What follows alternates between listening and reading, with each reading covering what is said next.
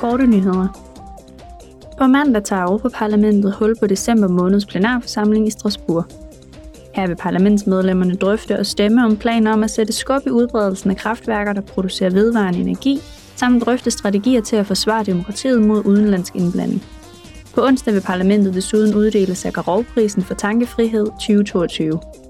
Prisen går i år til det ukrainske folk, repræsenteret af deres præsident, valgte ledere og civilsamfundet.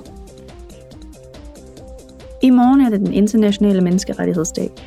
Dagen markeres på årsdagen for FN's generalforsamlings vedtagelse af verdenserklæringen om menneskerettighederne i 1948.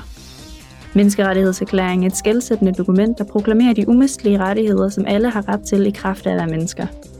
Dette års tema er værdighed, frihed og retfærdighed for alle. Den Europæiske Union er med forrest, når det gælder forsvaret af menneskerettighederne, ikke kun i EU-landene, men i hele verden.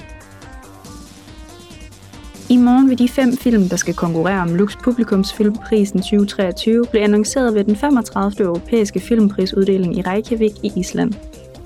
Lux Publikumsfilmsprisen fremmer distributionen af europæisk film af høj kvalitet, der omhandler de værdier, som EU bygger på, nemlig menneskelig værdighed, lighed, ikke-forskelsbehandling, inklusion, tolerance, retfærdighed og solidaritet.